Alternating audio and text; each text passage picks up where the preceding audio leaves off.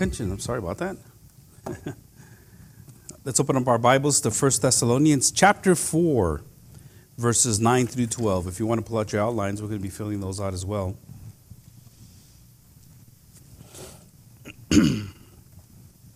as I've mentioned here um, the last few weeks, Paul always starts with doctrine. The first three chapters of doctrine, chapter 4, 5, and 6, deal with practicality. I'm sorry, just chapters 4 and 5.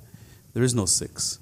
And the practicality or the practice of putting these things into practice are what, what Paul is writing all about. And he's telling us how to, how to c- continue on in the faith, especially for a young church like the people in Thessalonica.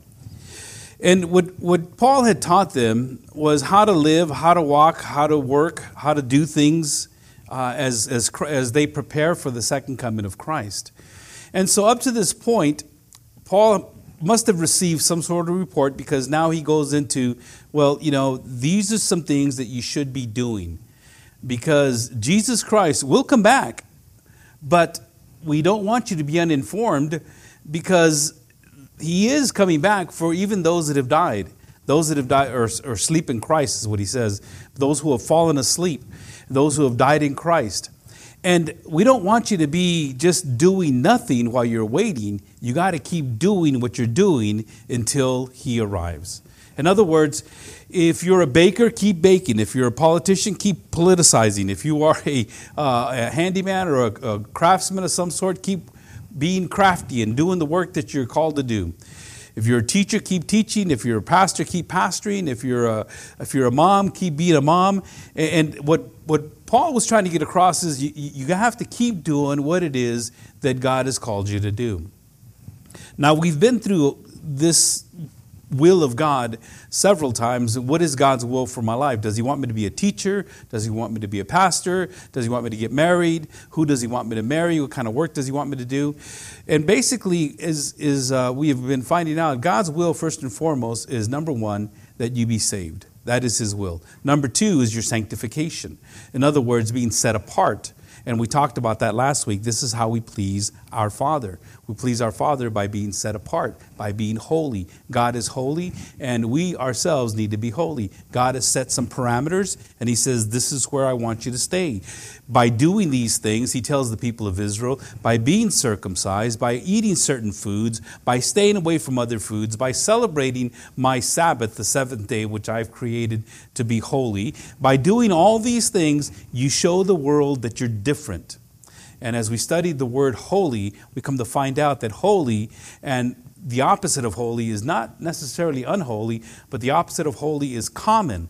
And the word common and uncommon is the same thing as saying holy and unholy.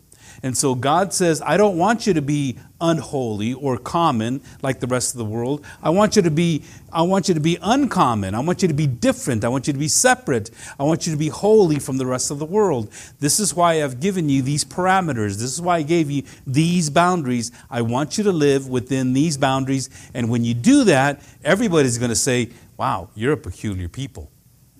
You don't do like everybody else does."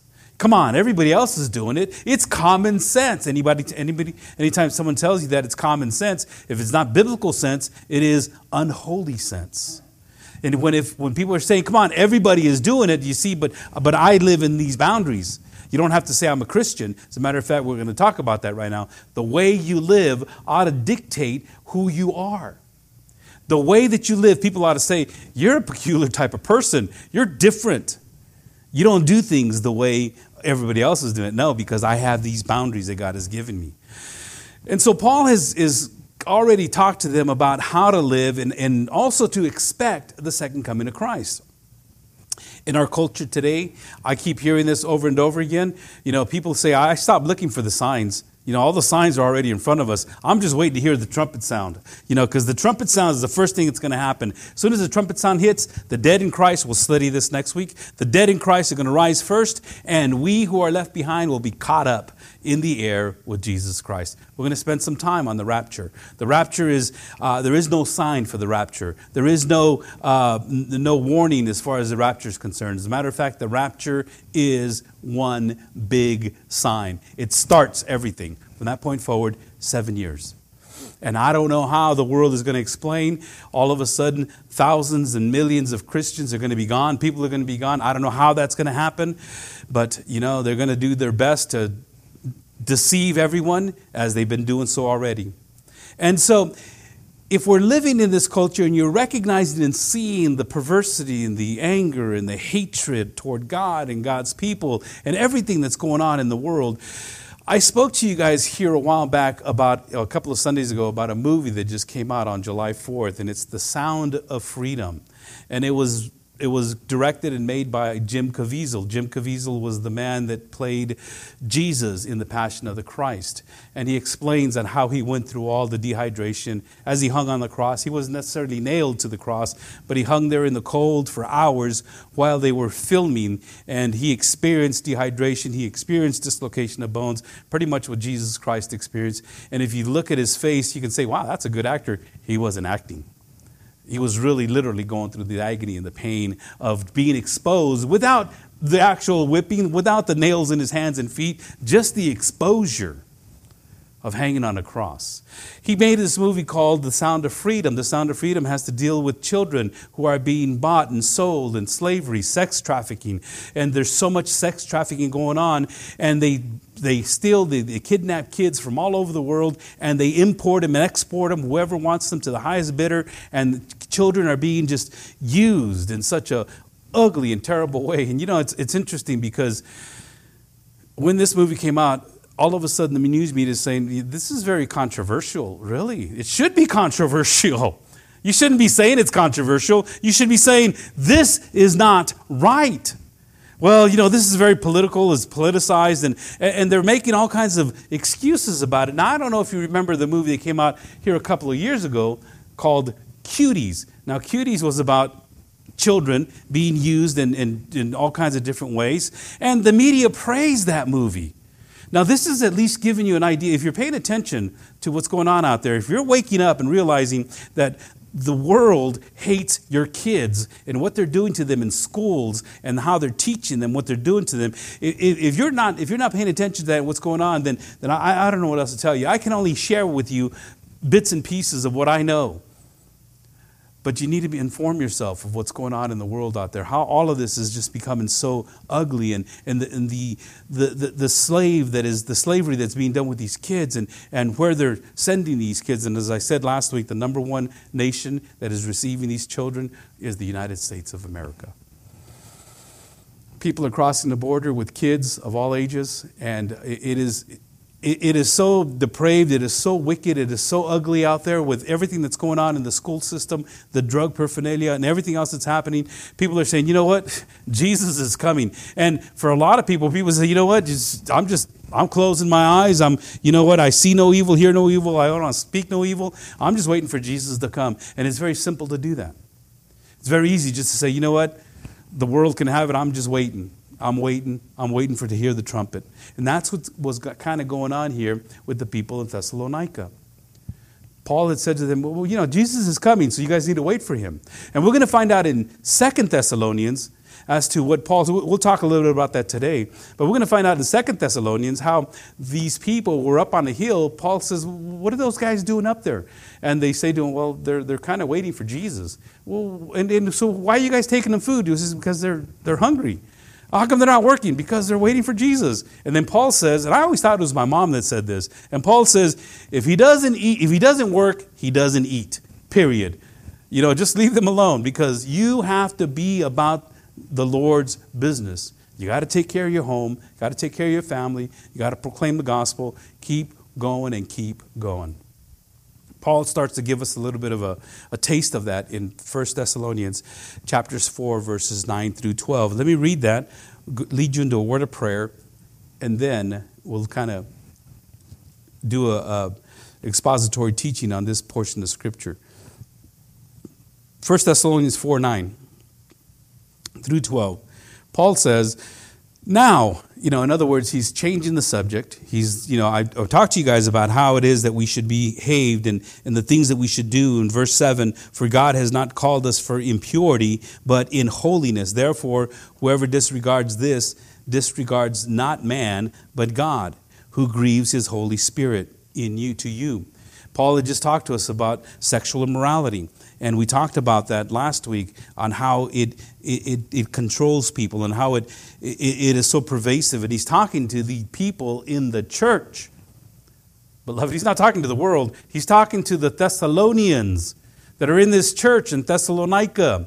Paul must have heard something, and he says, You know, you got to abstain from sexual immorality. And I kind of went over the history of sexual immorality and how it was so pervasive in that community because of the gods and the worshiping and the, the, pro, the prophetess and the priests that were prostitutes, that they would sell themselves, that if you were to have sex with the prostitute or temple prostitute, it would cause you to be closer to their deity.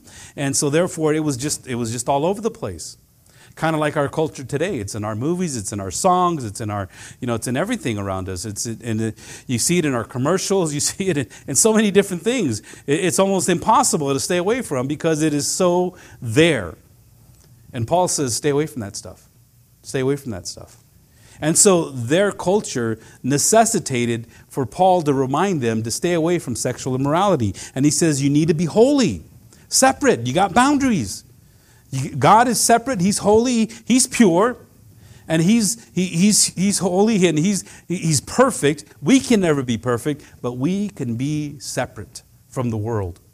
Because God says, Be separate, be holy the way I am holy. Be separate from the way I am holy.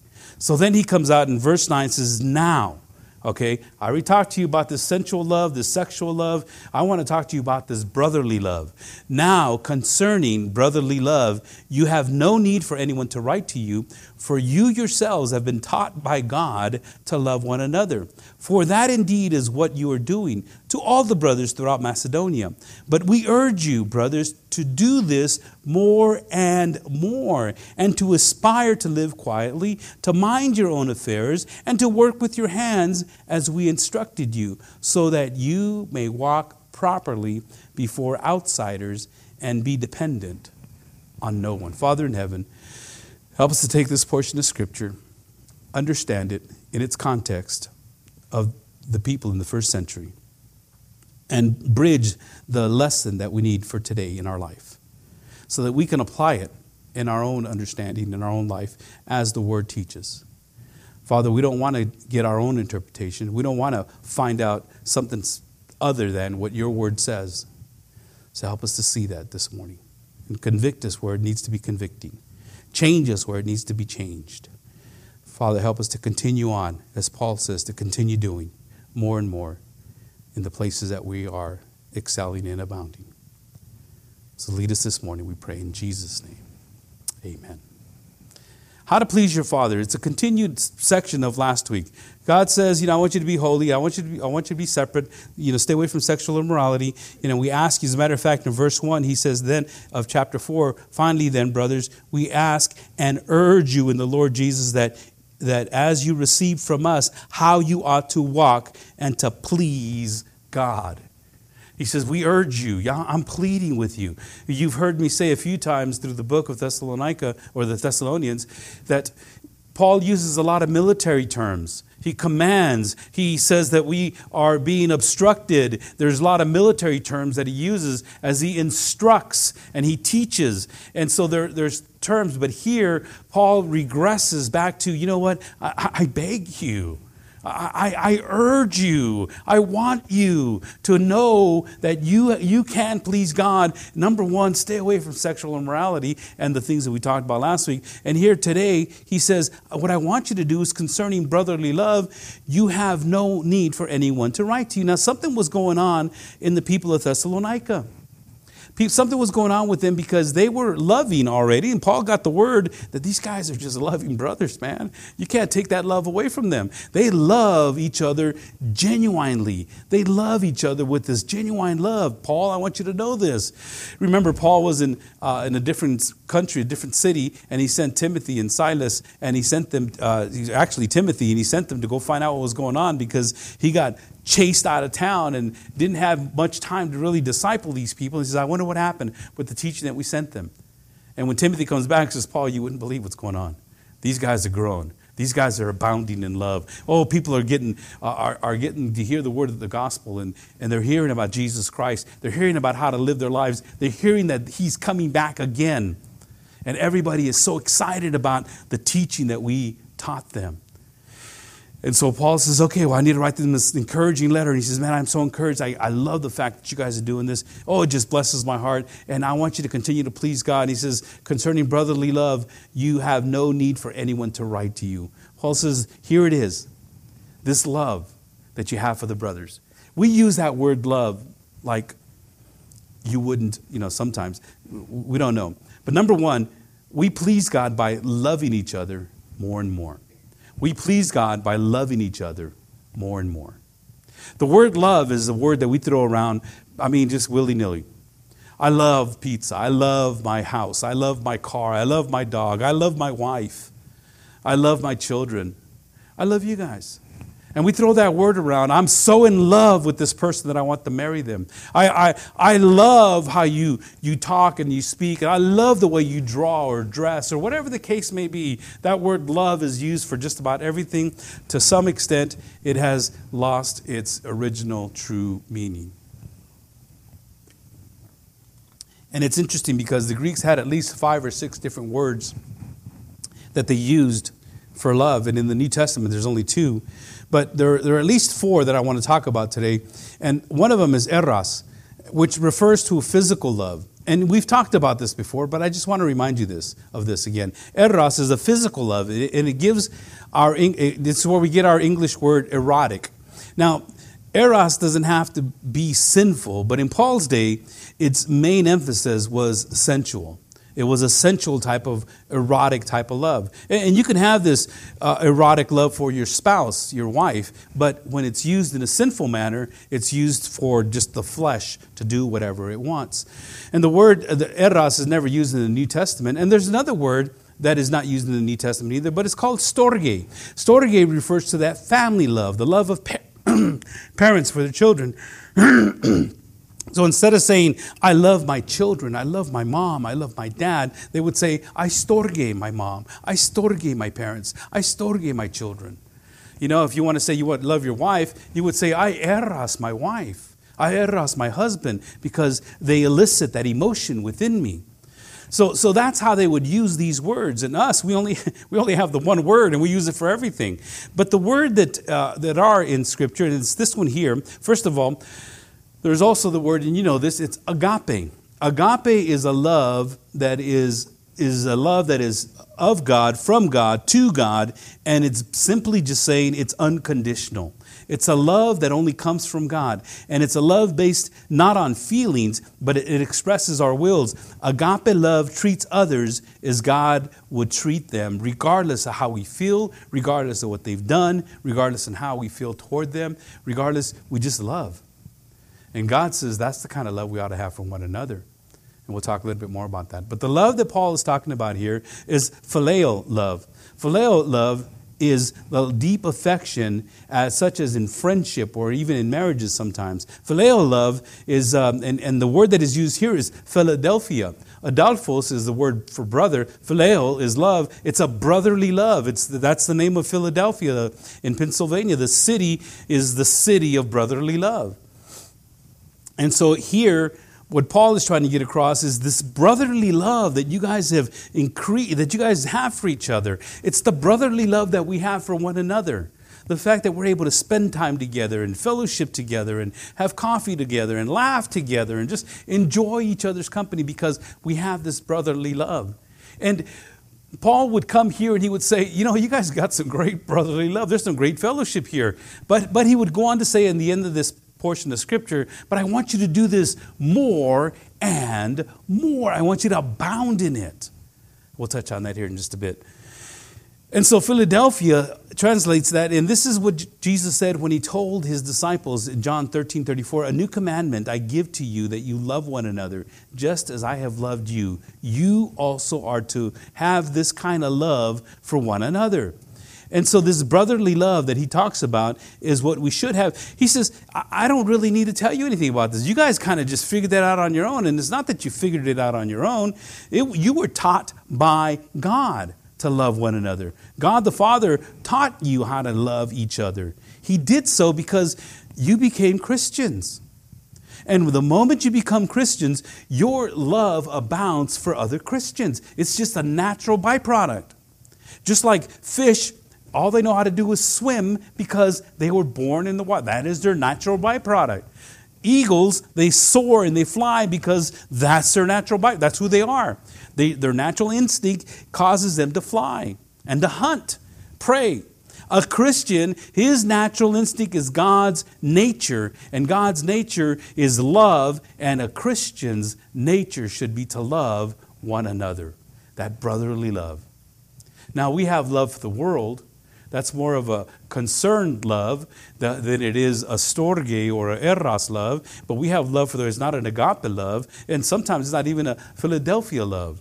It is more of a concerned love, which is another Greek word. The Greeks had six different words on how to use these, this word love, and we only have one. But if you're a believer, if you've committed your life to Jesus Christ, God is the one that has taught you. Look at Romans chapter 5, verse 5 in your outlines. God's love has been poured into our hearts through the Holy Spirit who has been given to us. Remember the fruit of the Spirit. What's the first fruit? What's the first characteristic of the fruit? What is it? Love.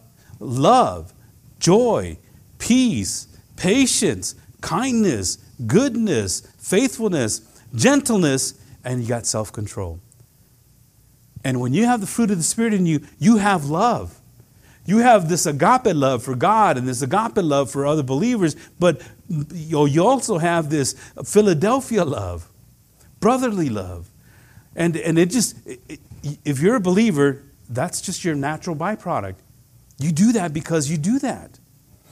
You know, somebody, I was just talking to a, a, very good friend of ours here at church, and he wasn't here last Sunday because they had other commitments. And I said, Brother, I missed you, man.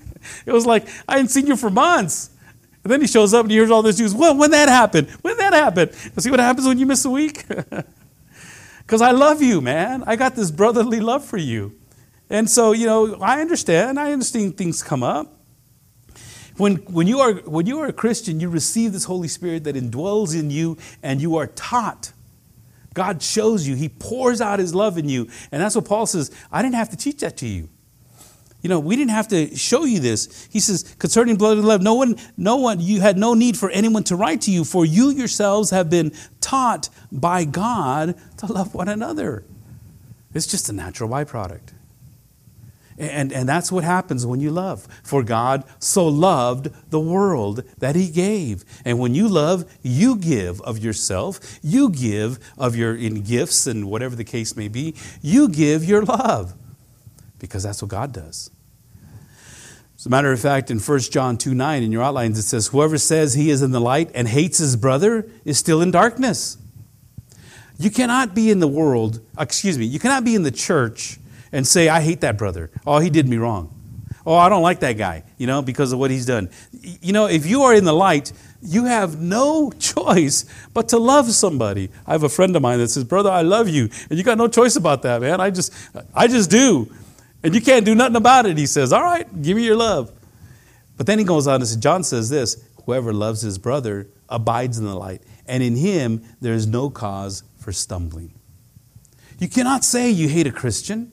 You dislike him. You don't want anything to do with him. You cannot say that uh, I'm not going back to that church because of that one person. You know, churches break up more often than, than not, not over doctrinal issues, but because of personal issues. People leave the church because they don't like somebody in the church. The pastor said something to them, or somebody else did something to them. But it's not about doctrine.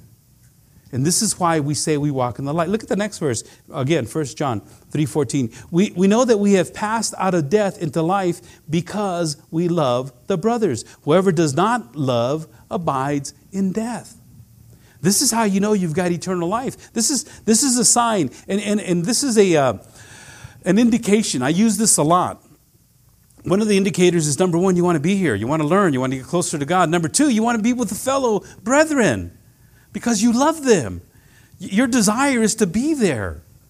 You know, and it's not in order, number one and number two, you know, but I think the very first thing that indicates that you're a Christian is that you, you love God, you want to know more about God. And then another indicator, uh, if you want to put it number two, is that you love one another.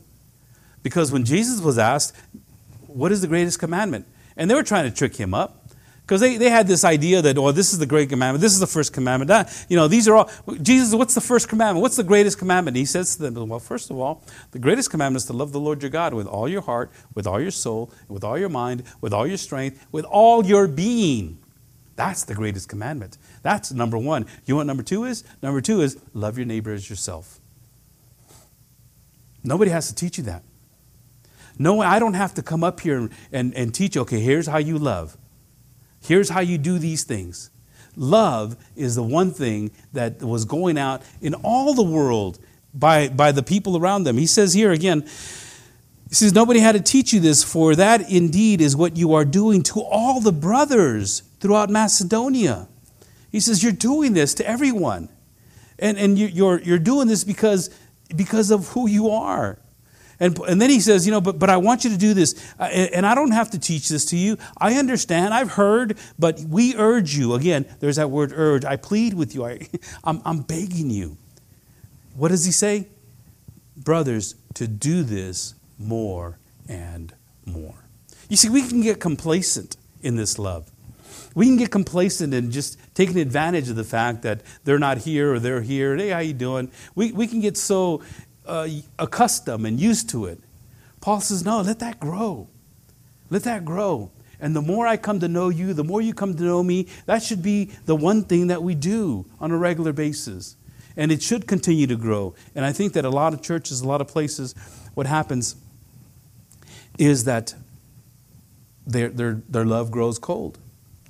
I don't know if you remember the church in Ephesus in, in, in uh, Revelation. Turn with me to Revelation in the book of Revelation, chapter 2.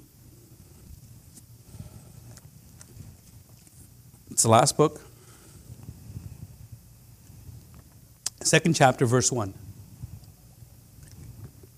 Jesus is writing to the churches, and he says to them, I want you to, I want you to check yourselves. Here's some of the things that I see in the church in Ephesus. He says, The angel of the Lord, excuse me, to the angel of the church in Ephesus, write the words of him who holds the seven stars in his right hand, who walks among the seven golden lampstands. Lampstands. I, I will.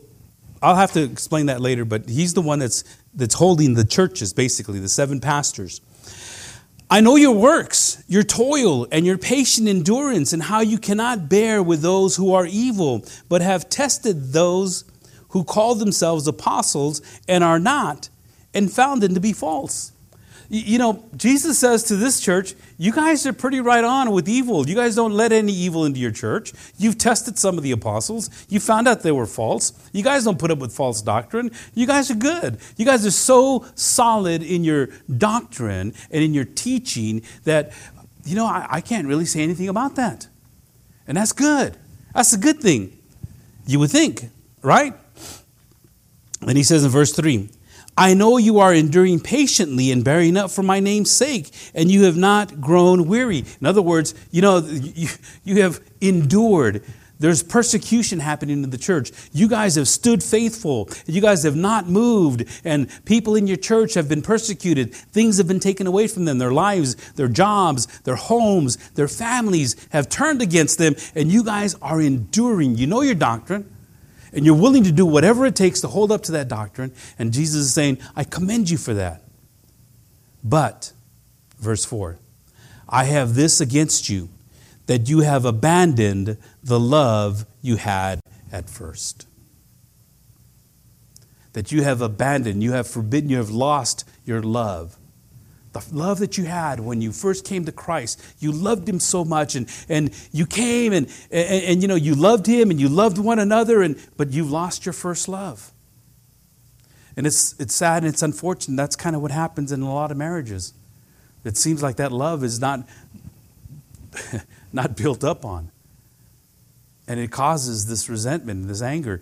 And when you think about what was going on in Ephesus, and until I explain everything that was going on in this church, you know, this is basically what was happening. They knew their doctrine. They stood strong. People try to come in and try to, you know, knock them down. People within the church that were trying to divide the church, they stood strong. They were being persecuted. After a while, you just get like, you know what? I don't want to get to know people anymore. You know, just, just hurry up, Jesus, and come. You know, just, just us four and no more. We, we don't want any more because this is hard. It's difficult. And, and, and you know, and, and so after a while, that love can grow cold. And, you know, one of the reasons why, and I believe this, one of the reasons why I believe that you have unlovable people in your life is to teach you how to love. God teaches you through other people. I call those people EGRs. EGRs means extra grace required. You need that extra grace to put up with their shenanigans and their falsehoods and their lies and, and their, all, everything else that they're going through, their hatred, their anger, whatever the case may be. And, and a lot of these people, they, they like to cause drama and they wrap you up in their drama and then they get mad at you for retaliating against their drama. they, then they blame it on you because you got mad for something they started. And after a while, Ephesus says, you know what, we, we just, no more. You know, that's, and their love grows cold. You see, we don't have to teach you how to do this, but we have to remind you that you got to let that love grow and grow. Yes, it is messy. Yes, it's painful. Yes, it hurts. But you know what? That's what God, that's what Jesus Christ did. He says, Hey, I love this world. I came to die for this world. And look what they did to me. And Jesus is saying, You Yeah, I love them. And he loved when we were yet sinners, Christ died for us. And we will never be called to do more than what Jesus Christ has done. And so, this brotherly love that Paul is talking about, you know, it's, it, it's when, when we are put in, it's part of our circulatory system. I like the way John MacArthur put that. How does God cause our love to increase more and more? By putting us into circumstances that force us to practice Christian love. Love is a circulatory system of the body of Christ. But if our spiritual muscles are not exercised, the circula- circulation is impaired. You got to exercise that love muscle. You got to put it to work and let it flow through. It's part of your DNA. It's part of who you are, and it's got to grow, and it's got to grow, and it's got to grow. And what happens is God puts you in these difficult situations and circumstances to cause your love muscle to grow. So when you're surrounded by unlovable people, when you're surrounded by people that just don't care, when you're surrounded by people that, that just don't love, remember, God has a purpose and reason behind that. He's placed you there to help you learn how to love. You want that to all fade away? Learn how to love. Love the unlovable. EGR, extra grace required. Number two, we please the Father by leading a quiet life by leading a quiet life. Going back to uh, 1 Thessalonians 4. After he says this, I want you to work, uh, he says, For you yourselves have been taught by God to love one another. For that indeed is what you are doing to all the brothers throughout Macedonia. But we urge you, brothers, to do this more and more. And to aspire to live quietly. To aspire to live quietly. Though there was a great urgency uh, in the coming of the Lord, people still, you know, they stopped working, they stopped getting, you know, involved in politics, they stopped getting involved in their community, they stopped getting involved in their jobs, in their homes, and they just kind of left everything and they just kind of hung around. And since they weren't doing anything, you know, they started talking with one another and they started gossiping. Well, look at that guy over there. You know, he, he doesn't care if Jesus comes back or not. Look at the way he's working. You know, it's like he's trying to build a kingdom, and, and so here goes the gossip. And as they were trying to live, you know, in this culture, some of them were very loud in the fact that they were waiting for Jesus. Jesus is coming. He, the end is near. Here's my sandwich sign. And you know what? Everybody's got to turn, uh, turn or burn, you know, and, and they're out there just screaming it from the top of their lungs. You know, and, and people are looking at these guys like, man, you guys are crazy. So I don't know if I ever, I don't want to find, I don't know if I want to belong to a religion that is going to cause me to do something like that. That's where the word fan came from, from the short from fanatic. And there were a lot of fanatics that were living there and they, and they, were, they weren't quiet. Paul says, I want you to aspire to live quietly. Here's something that you need to try to do. You need to do this on a regular basis. You, got, you have to leave this quietly. In 1 Timothy chapter 2, verse 2, he says that we may lead a peaceful and quiet life, godly and dignified in every way. You know, I, I've dealt with Christians that say, Well, I'm a Christian and I cannot believe that this is going on and you have offended me. And they're also indignant about what has happened to them because they are Christians and they shouldn't be treated that way. Or they should be given a discount or they should be given more. And they want more because of their Christian faith. I am a believer in the Lord Jesus Christ. Paul says, You know what? Shut up. You know, you shouldn't have to be telling people you're a believer. We're going to see that in a little bit. As a matter of fact, he tells Timothy, lead a peaceful and quiet life, godly and dignified. In Second Thessalonians, you will see, uh, as I mentioned earlier, now, such persons we command and encourage in the Lord Jesus Christ to do their work quietly and to earn their own living. What Paul says is we need to do this quietly and earn our own living in, in Romans chapter 12, verse 18, if possible, so far as it depends on you, live peaceably with all. We don't need to be suing anybody. We don't need to be making a lot, lot of noise against all these, uh, these things. There, there are churches and ministries that have made it their mission to go up and, get, and fight against abortion clinics, Muslims, against everything. As a matter of fact, most people know the church not by what they stand for, but what they stand against. Because they're loud about that. See, the Word of God is not for the world, the Word of God is for us, it's for you, it's to change you. And when Paul is saying, you know, I want you to learn to aspire, he says, I want you to really just draw that into you and, and, and do as much as you can to live peacefully, live quietly. Number three, we please the Father by learning to mind our own business. The learning to mind our own mind your own business. You would think, hey, I didn't know that was biblical. You mean I can go around telling people to mind my own business? Yeah, mind your own business. You know, this is this is what Paul is saying. He says, and to mind your own affairs. You know, it was a common, uh, it, was common in, in, in secular Greek writings but used only here in the New Testament. It's not clear how Paul was trying to speak to or who he was trying to speak to. It's not clear if he was talking to a group or a person. Uh, you know, what is he talking about here? Well, I don't know. Whatever it was, he made it a point to say, you know, mind your own business. You know, attend, live a quiet life. Number one, learn how to love each other more and more. Live quiet and peacefully. Do your work and mind your business. Mind your business. You see, because my faith and my growth in, in Christianity is different than your growth in Christianity. I am to encourage you. I am to help you. I am to encourage you to move forward, but not meddle in your affairs. Meddling in people's affairs was something that Paul was, was delivering to them. You know, you're getting, in, you're getting involved. Number one, you guys are still waiting. You guys are looking for Jesus Christ to come. There is nothing showing you there that he's going to be here anytime soon. There are no signs except for what I told you. He will be here. And now you're just waiting, and because you're not living a peaceful life, a quiet life, you're meddling in people's affairs. Leave them alone because they are working for the Lord. You do what you need to do. 2 Thessalonians 3 11 and 12. This might make it a little bit more clear. For we hear that some among you walk in idleness, not busy at work, but busybodies. Now, such persons we command and encourage in the Lord Jesus Christ to do their work quietly and to earn their own living. To mind to their own affairs eh, was because they were acting like busybodies, trying to get into people's business, running around meddling in everyone's problems, running around and causing problems and creating drama just so they can try to fix the drama or be a part of it. Or they would cause drama, and then once they did that, okay, I'm done there. I'm going to go over here and do the same thing over here. Paul says, mind your own business, mind your own affairs. And it was, it was the unwise and the undisciplined behavior that the people in Thessalonica were doing, apparently.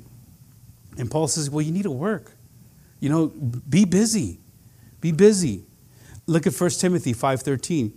Besides that, and here in this verse, let me just kind of back up a little bit. Here in this verse, Paul is talking to, the, to Tim, Timothy, and he's talking about the widows in the church. And he says, you know, the widows ought to be taken care of by their children, first and foremost, or their grandchildren.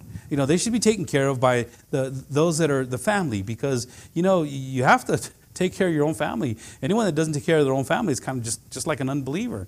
You don't want to put that burden on the church. However, there are people that are genuinely in need and they need help. Back then, they didn't have what we have today the insurance industry and the, uh, you know, the inheritance. Most, all the inheritance went to the males, and women didn't have much. As a matter of fact, if the husband died and they had no son, they were left out on the cold.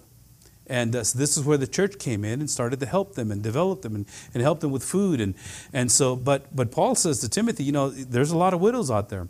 And if they're above the age of 60, he said, if they're above the age of 60, what I want you to do is, first of all, encourage the family to take care of them. Help them take care of their parents. Their parents had taken care of them when they were younger. It's kind of like the prayer we prayed a little while ago for Sylvia. Their parents took care of you when you were little. Now it's your responsibility to care for them as far as you can. Now, there are a lot of medical conditions and other things that sometimes it just makes it impossible to do. Like in the case of my mom, she got to the point where we couldn't do anything more. She had to go to the hospital. But my brother tried, and he tried, and he tried. And you get to the point where there's really not much you can do except for to make them comfortable, or whatever the case may be, to help them to live a comfortable life.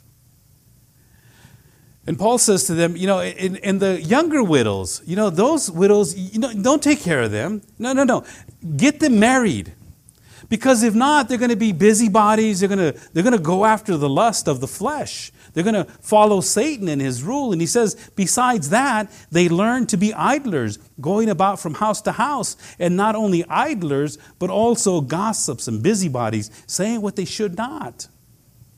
Because in this with this verse in this context, Paul is talking about widows, but at the same time, when we're not busy doing something that we should be doing, that's what we do. We think of things to say, things to talk about. We go to people's houses and we go to people's, you know, and, and we start listening to what's going on. And, and uh, you know, how can I pray for you, brother?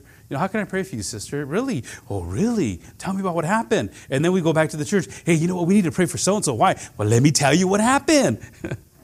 Let me tell you what's going on. Oh, really? Oh, yeah. And, and then about a half hour later, oh, yeah, let's pray for them. Okay, dear Lord, help them. Thank you, amen. And that's it. But this is what happens with the busybodies. Paul says, I want you not to be busybodies. I want you to be working. I want you to, to please the Father by learning to mind your own business. That's what you need to do. Mind your own business and do what it takes to, to be able to stay away from all this stuff that's going on. As a matter of fact, Jesus said the same thing. Again, I have to kind of explain John 21 22. In John 21, this is after the resurrection. Jesus is at the ocean, is at, by the lake, and uh, he yells out to because Peter says, you know, after the after the resurrection, and they were all alone. Peter says, "What, what do we?" Some of the disciples says, "What do we do?" And Peter says, "I'm going fishing." So he gets on a boat and goes fishing with his buddies. And then there's a stranger on the shore and he yells out, Hey, you guys catch anything? No, we haven't caught anything yet. And he says, Well, come on over here. I got some fish. And when they got closer, they recognized it was Jesus. He was sitting there on the shore. And Peter's kind of looking at him, Whoa, this is Jesus. He's going to feed us fish. And he's just wondering what's happening. Jesus says to Peter as he's cooking, He says, Peter, do you love me? He says, Lord, you know, you know I love you. He says, Well, we'll feed my sheep. And then he asks him a second time, Peter, do you love me? He says, Yes. Lord, you know that I love you. Oh, feed my lambs. And the third time, Peter, do you, do you love me? Lord, you know all things. You know everything. You know my heart. You know that I love you. Some commentators have said that the reason Jesus asked him three times is because Peter denied him three times. Do you really love me? He says, Yes, I do. You know I do. Then feed my sheep and follow me. And Jesus takes off walking, and Peter's following him. And right behind him is John. And John's following him. He says, Hey, Jesus, what about that guy? What about him? Aren't you going to talk to him about that? You, is there anything you're going to say to him? You know, what about him? And Jesus says, You know what? If, if I decide that he remain, in John 21 22, if it is my will that he remain until I come, what is that to you? That's none of your business. Okay? Don't worry about another believer. Don't worry about what they're doing, not doing. You follow me. Mind your own business. As a matter of fact, the same thing happened in Acts chapter 1. Acts chapter 1, after the resurrection, right before the ascension. They're on the Mountain of Olives, and all the disciples were there. And they were all wondering, okay, well, you know, he's been around for 40 days now. We've seen him resurrected. Man, the power of Jesus Christ, it is just awesome to hear. And people are hearing about the resurrection. He died. We saw him die. We saw him buried. And now we see him alive. And they asked him, Jesus, are you now going to restore Israel back to its rightful place? Is, in other words, is the kingdom of God going to be established now? Are we, because we're ready. And you know what Jesus tells them? He says, and this is a Greek term right here, is nenya. It means, is nenya business? It is not for you to know times or seasons that the Father has fixed by his own authority. And we'll talk about verse 8 here in just a little bit. He says, it's, it's, not, it's none of your business. You know, because you have a mission. And I'll, I'll, share that with you right now. Chapter 8 says, But you will receive power when the Holy Spirit comes upon you, and you will be my witnesses in Jerusalem in all Judea and all Samaria and to the uttermost parts of the world. That is your mission. Don't worry about when I'm coming back. Don't worry when that kingdom of God is going to be established. You have a mission. And number four, we please the Father by laboring with our hands.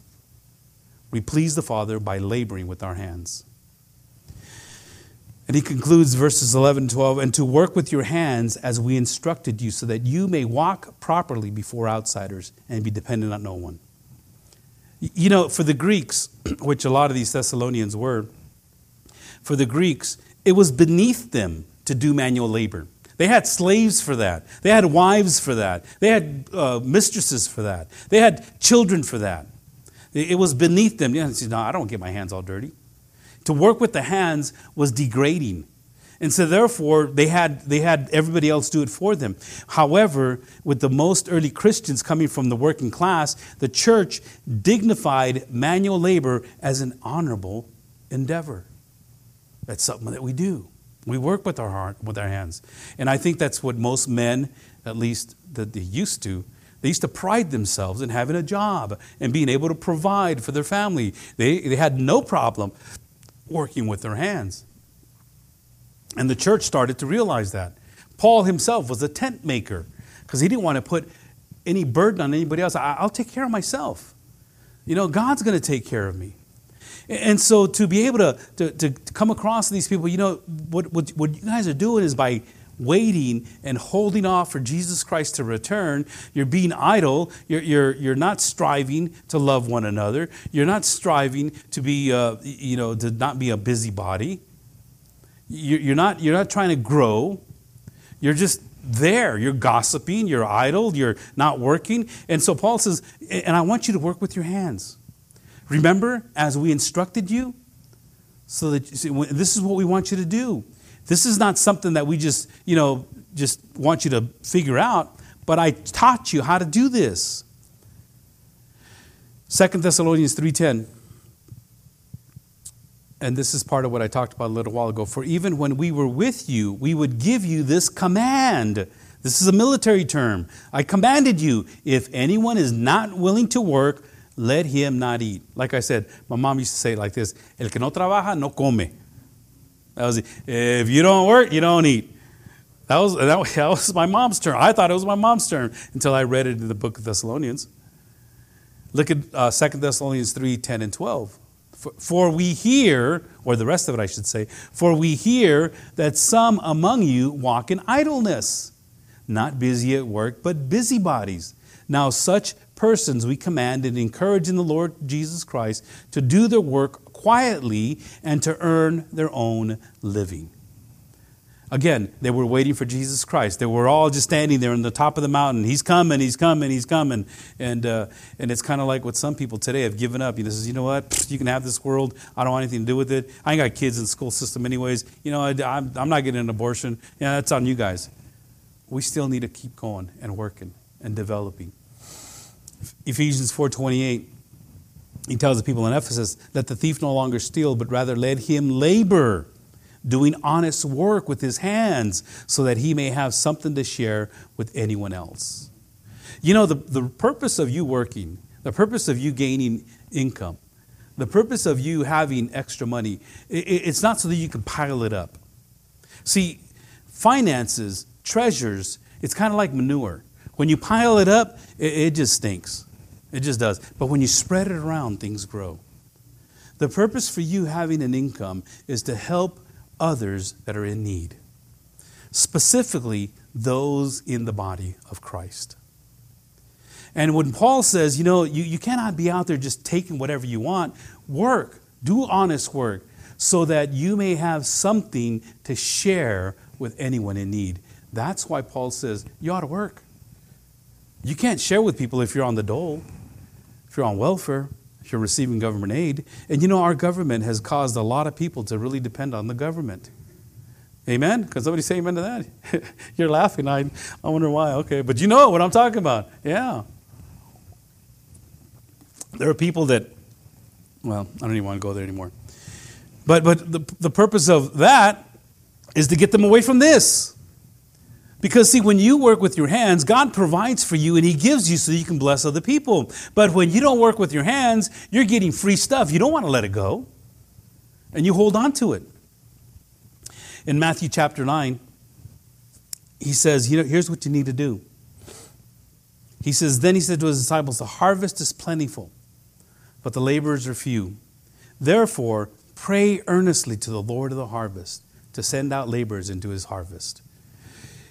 The, the work that we should be doing, of course, taking care of our families, earning a living, working with our hands, not being busybodies, minding our own business, you know, loving one another even more so. All those points that we talked about just right now.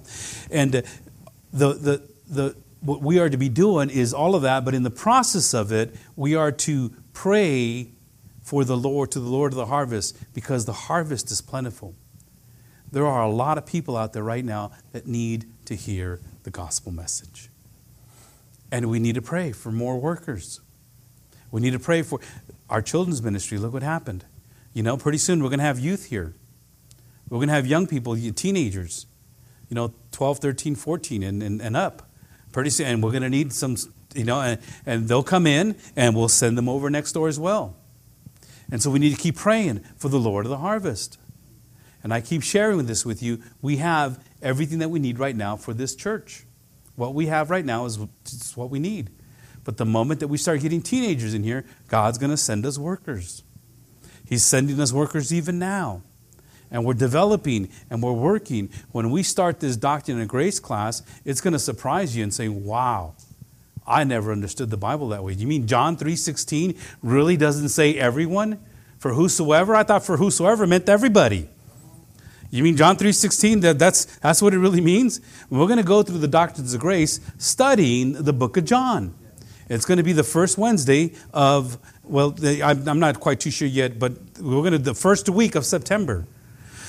The first week of September, I haven't nailed down a date yet, but we have an interesting class. We're going to go over five lessons or five studies. It's going to take us 12 weeks to get through. We'll finish it before the end of the year, but you're going to be surprised to know that this is right there in the Bible, and you're going to come to realize, oh, yeah, well, I already knew that because I have been sharing this with you from the pulpit from time to time. But the workers need to be ready because they're coming. Beloved, they're coming. I said this to you a little while ago in Acts chapter 1, verse 7. When, they, when Jesus says, You know, it's none your, it's none your business. None your business would to know the times of the seasons that the Father has fixed by his own authority. He says in verse 8, But you will receive power when the Holy Spirit has come upon you, and you will be my witnesses in Jerusalem, and in all Judea, and all Samaria, and to the end of all the earth. That's your mission. As a matter of fact, we call this the Great Commission. In, in Matthew 28, 18 through 20, 17 through 20. Then they came, uh, then they came to Jesus and they saw him. And when they saw him, they worshiped him, but some doubted. Then Jesus said to them, All authority in heaven and earth has been given to me. Therefore, go and make disciples. Baptize them in the name of the Father, Son, and the Holy Spirit Teach them to obey all that I have commanded you. That is, and lo, I am with you till the end of the age. That is our commission. As the Father has sent me, he says in John, so I send you. That is our mission. Our labor, our, our, we are to be working, taking care of ourselves so that we don't depend on anybody else, so that people come to know the Jesus Christ, who, who he is. Look at verse 12, and I'll close with this. So that you may walk properly before outsiders and to be dependent on no one. It is, oh, that's a harsh word. I'm just going to say it is a shame that believers, or so called believers, do the scandalous things they do at work. So try to get over, try to get, you know, by, try to get, you know, around. And other people are watching them and seeing them and not doing what they're supposed to do. They're idle bodies, they're busybodies, gossipers, they're lazy, they're dependent on other people. They don't work. But I'm a believer, I believe in God. Jesus is coming. Paul says that the reason he wants you to do this is because Jesus Christ is coming and they need to hear the message. But you know what? He says, so that you may walk properly before outsiders, not insiders. Well, insiders as well. But he wants you to be a testimony, a walking, living testimony. Like I said at the beginning, you don't have to proclaim, oh, I am a Christian. Oh, I can't believe I was so offended. Oh, I can't believe you. You don't need to say any of that. You know what you need to do? Is walk in a very you're you're a very peculiar person. You got so, certain boundaries. You I won't. I'm black and white. That's it. God says don't do it. I'm not doing it. God says do it. I'm going to do it. But everybody's doing it. Yeah, well, that's because they're unholy. I mean, common. And I want to set an example in my life, in my work ethic, in my family. I want to set an example. And here's the parameters. This is where I'm at. Paul says, This is this way you can walk properly before the outsiders, those that don't know. And you won't be dependent on anybody else because God's going to take care of you. Verse 13, we do not want you to be uninformed, brothers, about those who are asleep, that you may not grieve as others do who have no hope. The coming of the Lord. And that'll be next week's lesson. Let me ask you to stand. It's sobering to know that everything that you already knew, everything that you already knew you should be doing and being about, Paul kind of just, you know, lays it out there. And these, these people, they knew, you know what, you're right. We should stay away from sexual immorality. That should not be part of our life. There shouldn't even be a hint of that. You know? We shouldn't be like the Gentiles or everybody else with this passionate love that we have for others. Because God's called us into holiness. And so, therefore, you know, we need to listen to what God's word says. It's not the pastor that said it, God said it. The pastor is just reinforcing what God said. We need to love one another more and more. We need to lead a quiet life and not be so boisterous and so, you know, active in, in trying to make a lot of noise and trying to put ourselves in the newspaper or whatever the case may be on the radio. We need to learn how to mind our own business and we need to work with our hands so that your testimony is not maligned, so that other people can see that you're different because God is different. Father in heaven, thank you once again for that huge difference on how big that difference is and how you stand out above everything and everyone and how your people are called to do the same thing, to be different. And Lord, when we understand this idea of holiness, we can never be pure, we can never be pure, perfect, we can never be that kind of holy. But we can be separate, we can be different. That our families, our friends, our co workers, everybody around us, they recognize that we are different. And so I thank you, Lord, for your word today and how it just penetrates our heart and the conviction that it brings in our life. And I pray, Father, that if the convicting word is, has been has penetrated a heart here today, that we learn how to repent and turn away from what you've shown us and turn to you and stay away from that sin. So thank you, Father, once again for your word. I pray that you dismiss us from this place, but never from your presence. We do desire to be more like you. We want to aspire to be, uh, to live quiet lives. We want to aspire to mind our own business. And we want to work hard so that we can please you. We pray these things in Jesus' name. And everyone says, Amen and amen. All right. Stick around for some fellowship.